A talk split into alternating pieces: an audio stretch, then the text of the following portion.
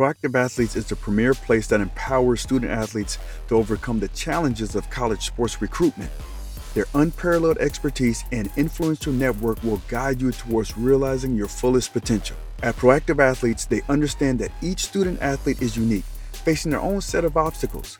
That's why their dedicated team takes the time to comprehend your individual needs, providing a comprehensive hands on approach tailored to your success.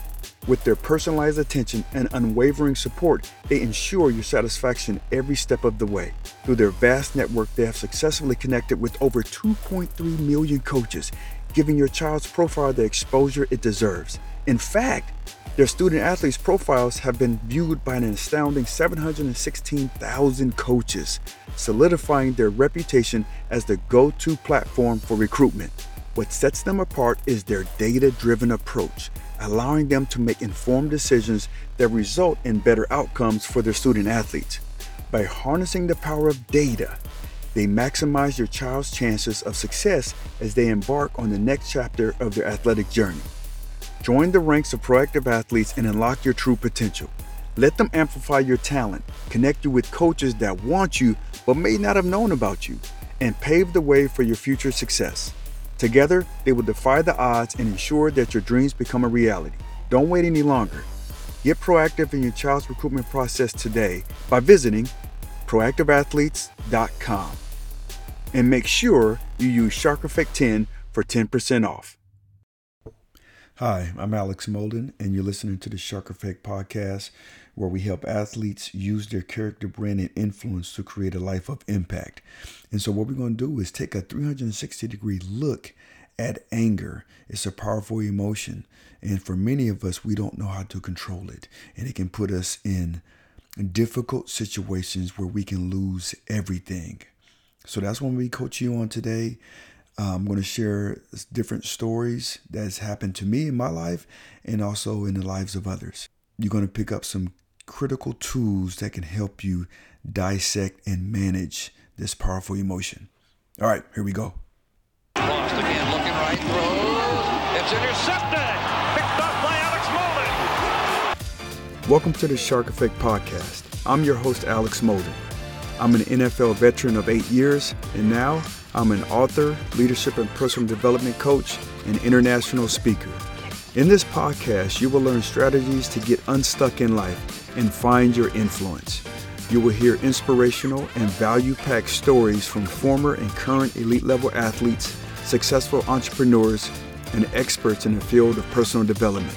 My mission is to help former elite level athletes find their identity and utilize their influence to create a life of impact. You know, for, for many of us, anger is an emotion that we really don't dive into. We don't we really don't think about it at a deeper level until it's too late. And for me, back in 1992, back in the day, 1992. Actually, no, I take that back. It was 19 Yeah, yeah, I'm sorry. It was 1992 I had already spent my first year at the University of Oregon, and I was coming home during the summer break. And when I came home, I was spending time with my mom and my stepdad, right? And my brother was there as well. Well, you know, my, my, my mom, she was an alcoholic. My stepdad, he was an alcoholic, and he was abusive and when I was home, in one particular time, he was getting um, aggressive, right? He had been drinking for the better part of the day, and I was there. And when I heard him being aggressive to my brother, and he was a smaller, he was smaller than my stepdad. He was being a you know, aggressive, and he was downstairs in the basement. I didn't, I didn't, I didn't see it. I just heard. And then when I heard some tumbling and some rumbling, I flipped a switch. Like I, I, I saw red, and I sprinted down the stairs. I almost ran over my mom. I think I did run over my mom. And I went down these stairs. I flew down the stairs and I started to beat the living shit out of my stepdad. Like I could have killed him with my bare hands. And finally, after I was, you know, I knocked him down to the ground and I jumped on him and I, just, you know, I just blacked out.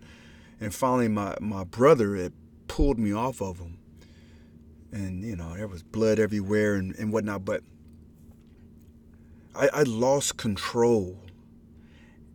And when I snapped out of that, I was scared because I saw what losing control, what anger could do. And I pretty much with football, I kept I was able to keep that that anger bottled up and and put it in a container and I can let it out. Not all of it, but out on the football field, it was controlled anger. Not everybody has that, that capability. And I could have lost it all. Like I, I could have lost my scholarship. I could have went to jail. I mean, I could have lost it all. I, I just had a little restraining order put, put on me. So I was at home. I had to sleep over my buddy's house for two weeks and then I could come back home. But by then I was like, that's it. I'm going back to college because I can't be in this environment. I don't want to see myself in that in that look again. I don't want to be in that environment because I know I now I knew what that could push me to. Now, er, you know, years before I was younger, I was smaller. And it was the same thing with my with my real dad. But I couldn't I didn't have the, the size or the mentality to stand up to him when he acted out. But now I could, and that was scary. And I say that because a lot of us, we don't think of the ramifications. We don't think of what the worst part of ourselves when that is unleashed. What does that look like? What are the ramifications until it's too late? Either we do something, we harm somebody, whether it's at home, we say something, or we we do something in a public environment or even at work. And then we're lost. We don't have a job, or we're put on executive leave, whatever you want to call it. But we need to do a better job of thinking about what is the worst thing that can happen and then what is the best thing that can happen. Right? We always i know for me i just look at what's the best thing no what's the worst thing that can happen in this environment? What's the worst thing that can happen with this relationship especially if you start to get to know somebody and the character that they possess in every environment a couple weeks ago i'm at my 13 year old's football game. And they're up against a pretty good team. And I think um, the other team was, uh, I think they have one loss and we were undefeated. it was a tense game. They were, they were big, big guys. And there was something that happened. And on the sideline, one of the dads was on the chain gang. And on a chain gang, you know, you're supposed to be, you're an extension of the referee. Your job is to just move the chains, flip the, the yard marker or the down marker. that's it. You don't have any input. You can't talk. You can't say anything. You can't cheer cheer on. You got to be just neutral. Well, one of the referees had heard something, I guess. I was in the stands. But one of the referees had heard something and from one of the chain gang. And he said, Hey, you know, you're gonna have to be quiet. You can't can't talk. You can't cheer. You can't. I don't know if it was a timeout that he might have heard or, or what, but he reprimanded one of the dads. And one of the dads, he said, "Hey, it wasn't me." And he was like, "Oh, well, whatever. It just needs to be quiet. It, it wasn't me." So then he spoke to our coach, and then the coach turned to the dad on the chain gang. Was, "Hey, just you know, make sure we just keep it keep it down. Hey, but it wasn't me. And it kept elevating. So now the head referee comes over and asks, What's the problem? And then the other referee pointed to him. He said, "Hey, is this guy? He can't, you know, he needs to be quiet on the sidelines on the chain gang." And once again, it wasn't me. Referee, the head ref tells him, "Hey, if you can't control yourself, you got to go in the stands." So now, this dad is now he is pissed. He slams down the yard marker, tells he curses at both referees. So now he's not he's not kicked out of the of the game and put in the stands. No, now he's kicked out of the whole game, out the stadium. Our our team gets penalized 15 yards. Our team mom has to come down and kind of cool this dad off and walk him to his car. And the whole time he's still screaming, "It wasn't me." Now he's now it's really elevated, where the the the head of the the uh, you know the football committee now he's threatening to call the police. Now I ask you, and I looked at it from a different lens. I don't just look at things just from my point of view. I look at from others. I look at it in every every situation now. It's like, man, what is he saying to the, the way he's acting? How is that affecting his son, who's on the football team? How does that make the whole team look and feel? What about the coaches? What about the parents? How does that make us feel and look? I tell you what, I look at this man differently. And come to find out, this ain't his first time. It happened before. And on the way home, I'm talking to my son, and he was like, Man, can you believe that, Dad? I was like, Yeah, that happens. When you lose control, bad things can happen. When you lose control of your emotions, especially the emotion of anger. And so we talked about it like, who did it affect? Who could. And then I said, but he can turn this failure into a positive. And I asked him, how do you think he can do that? He said he can apologize. Yes, he absolutely can. He has a choice. He can use it. He can use this this negative to a positive. He can make it work for him and make it a learning experience for everyone. But he did not do that. If he would have, I would say, in something like that in a public environment, you have to go to the team and the coaches. You have to apologize. Not an email, not a text. You got to go and apologize for your actions. Now, to the parents, yeah, maybe a text message, maybe a cup of coffee or whatever, maybe an email, but you need to apologize. No matter if it was if it was you or if it was right or wrong, how you acted, that's your responsibility. You are control of yourself. But no, he did not do any of those things. As a matter of fact, as a matter of fact, he blamed some of the coaches and the other guys on the chain gang for not having his back. For not having his back. So he still did not take responsibility for his actions.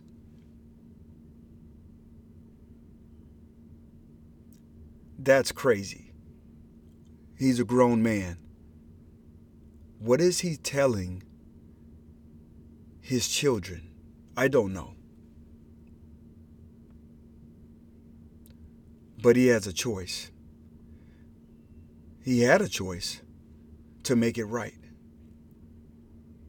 Emotions, we're filled with emotions. And I don't think it's, if you try to cover them up, try to be a robot, what type of person are you? But when you have these different emotions, whether it's right or wrong, whether it's fair or not, you have control over what happens next. I had control over what happened next when I almost killed my father in law. I left and I said, you know what? I can't be in this situation. I said, Mom, I can't be here. Because if something like that happened again and I saw it, I didn't even see, I heard it and I flipped. And it wasn't right. I was wrong. And the same thing with his dad. It wasn't right. He was wrong. Make sure that your emotions and how you go about dealing with them, there are other implications that can happen. You can hurt more than yourself or your reputation. You can hurt everybody who is involved. As a matter of fact, that dad, he hurt the coach possibly. Because when you look at it, when you look at it, you, despite how you feel, that dad is not the only one responsible. The head coach of that youth football team, he was responsible because he is the person in the position of leadership and everything falls from underneath him. That means he needs to know the character of everybody that he deals with, whether it's the other coaches, whether it's the chain gang, his players, they all are extension of that person who's in charge, who's the leader. He should have known the character of that gentleman. And if he didn't jive with him and his, with the coach's um, code of conduct, with how he wanted everybody to, you know, interact, how it whatever that looked like, that coach philosophy, team environment, the environment, he can he can control that. And if he saw that early on, like it started, it starts from day one. What you will tolerate and what you won't, it starts from day one. It's like a contract. And if you tell these these people, whether it's the players, the other coaches, anybody who's going to be involved, who's going to be on the sideline, this is what it takes. If you can't maintain this way of acting, then you you can't be involved with the program because it falls on the head coach. That person who in the position of leadership. Because that head coach, he got a letter. He almost got disqualified for our last game of the season because of the way somebody else on the on the sideline acted. So if you're in a position of leadership, you need to know the character of everybody in different types of environments. And I suggest like from day 1, you need to have what does it take? What is the parameters that you will deal with? What is that code of conduct? Conduct. What are the standards? And then stick them. All right. Well, that's it for the Shark Effect. Um, I appreciate you guys tuning in, you know, from all over the world. And I look forward to serving you in the future. Yo, what's up? So, check this out. If you like today's episode, I want you to do a couple of things. Number one, I want you to subscribe to the show. And I want you to give it a rating Five stars are dope. We love those. And then give it a review. And so I'm saying this not for selfish reasons, but it's to help us all out. The more ratings that we get and, and the more reviews that we get, the bigger, more impactful guests that I can get on the show. And so, you know, it's a win win for everyone. But it starts with you giving a review, rating it, and sharing it. All right. So if you can do that, we can all have a greater or make a better, greater impact. All right? So until next time, keep aligning, assigning, and adjusting to the person that you want to become. All right. So if you got some value from today's episode and you're looking for the next step, well, here it is. I want you to su- subscribe to our Facebook group. It's called the Shark Effect Group. And when you get in, you'll be linked up with some other former elite level athletes. And they'll be there sharing some actionable steps and advice to get you to where you want to go because they are there. They are where you want to go. Uh, they're fighting to get further. And so you can get some, some value from just joining a group, and it's free. So you don't have to worry about anything like that, about paying. But I suggest if you're looking for the next steps to get to where you want to go and have a life of impact and purpose, because you are set apart. Former elite level athletes, you are different. And you need to be able to learn how to use your influence to benefit you. So I want you to go over to the Facebook group and join it. And join it today. It's here, finally. My book, The Ultimate Playbook for High Achievement. You can get it on Amazon in the uh, paper paperback version, or you can get it on Kindle.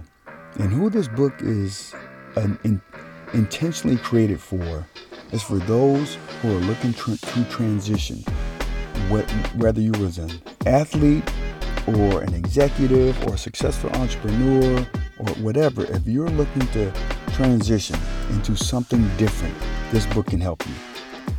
I break it down, I lay down the foundation of who you want to be. I have a chapter in there that breaks down and boils down leadership, which is influence. And you got to understand these 10 influencers that can help you with decision making, that can help you with influencing others. And how are you influenced? I have chapters in there that really breaks down my system of assignment, alignment, and adjustment. Um, recognizing the power of your environments is a chapter. Developing your own procedures, creating relationship roadmaps, using adversity to your advantage, right? Because we all go through tough times, but how do you flip it? How do you use it to power you? Okay? And then developing your own standards. So these are things that can help anybody, not just not just athletes. Now there's some stories in there, you know, that covers topics that that resonate with athletes, but I think overall this book can help um, anyone who is looking to transition into becoming successful in something new, something different. Okay, so make sure check it out. Amazon, the ultimate playbook for high achievement.